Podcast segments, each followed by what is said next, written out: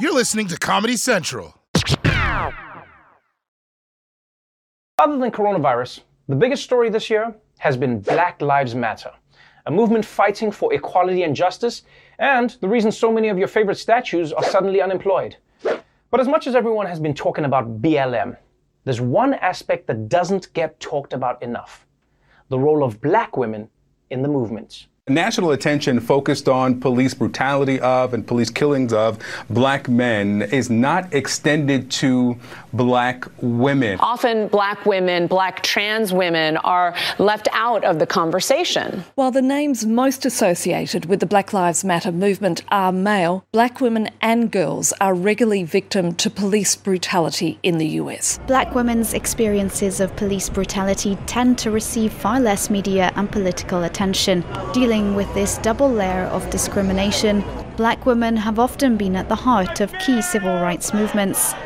For example, the Black Lives Matter movement, founded by three women back in 2013. Yeah, think about it.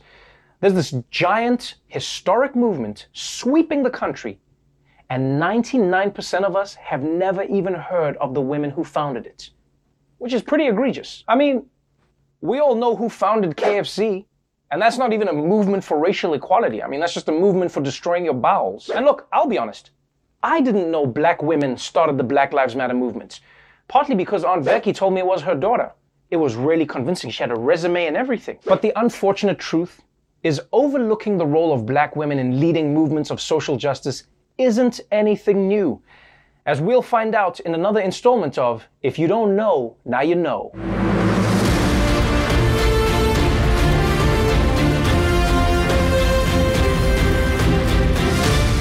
Black women have been the pioneers of so many movements that have changed the world, the erasure of black women from the story of these movements is something we've seen many times throughout American history starting all the way back with the women's suffrage movement. African American women, in particular, played a significant and sometimes overlooked role in the suffrage movement. There were African American women fighting for suffrage from the beginning. You know, Sojourner Truth in the time of the Civil War, Ida B. Wells Barnett, and Mary Church Terrell. They built a movement that would grow to half a million, but they would never find acceptance among mainstream suffragists. At that time, suffrage leaders were actively wooing Southern white members.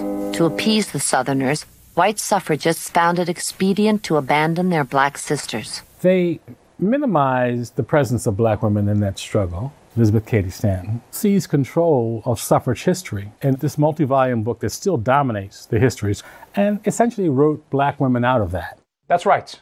Black suffragettes were literally written out of the history books by white women in the movement.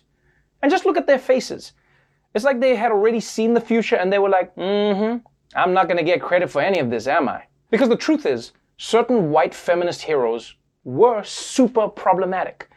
I mean, people remember them like they were early versions of Wonder Woman, when in reality, they were more like the mom from Get Out. Now, you may not be surprised that these 1920s Karens were eager to accept black women's work, but give them none of the credit.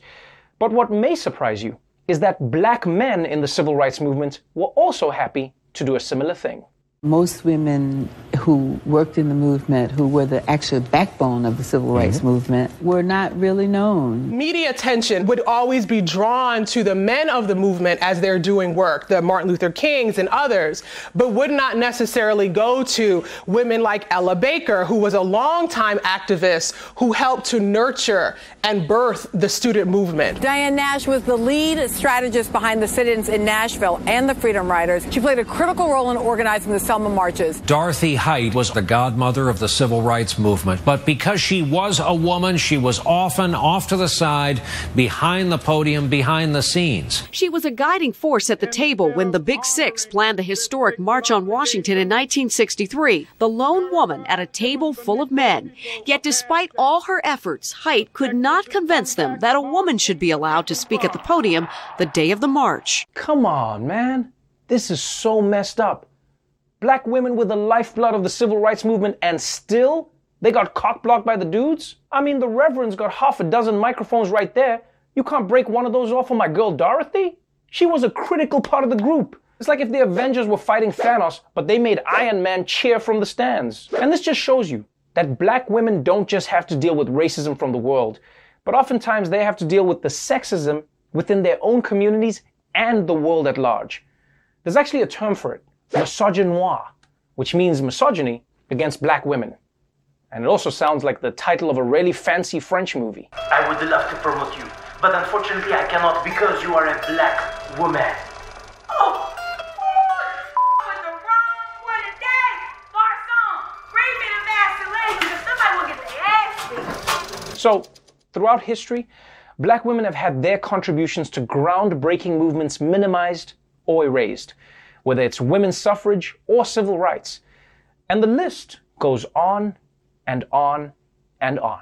The role of black women in starting and founding the women's movement and feminism altogether is still not in the history books. Many don't know this, but the Me Too movement was started by a black woman, Tarana Burke, 12 years ago to support victims and survivors of sexual violence. In the modern day calls for justice and equality, there's an echo of another social movement for LGBTQ plus rights, a movement sparked and sustained by black trans women. We never would have had a Stonewall if it wasn't for uh, black trans women saying enough due to police brutality and police misconduct misconduct. They fought back against the police that night. Uh, in particular, Marsha P. Johnson, Sylvia Rivera, as well as Miss Major. In 2015, when they did the Stonewall movie, although we all knew that these black transgender women started that, uh, that, that riot that evening, they whitewashed it and they started it and replaced them with white queer characters as the leaders of that. Damn.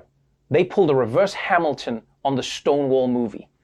You know what we need to do? We need to add those women into the movie with CGI. Yeah, George Lucas has the technology and he owes us reparations for Jar Jar Binks. You know, when you think about it, the gay rights movement was basically like all cool slang on Twitter. You thought it came from white gay men, but they actually got it from a black woman. So the next time you march with Black Lives Matter, or you exercise your right to vote, or your dance moves go viral on TikTok, don't forget that black women were a major part of making that happen. And if you don't know, now you know.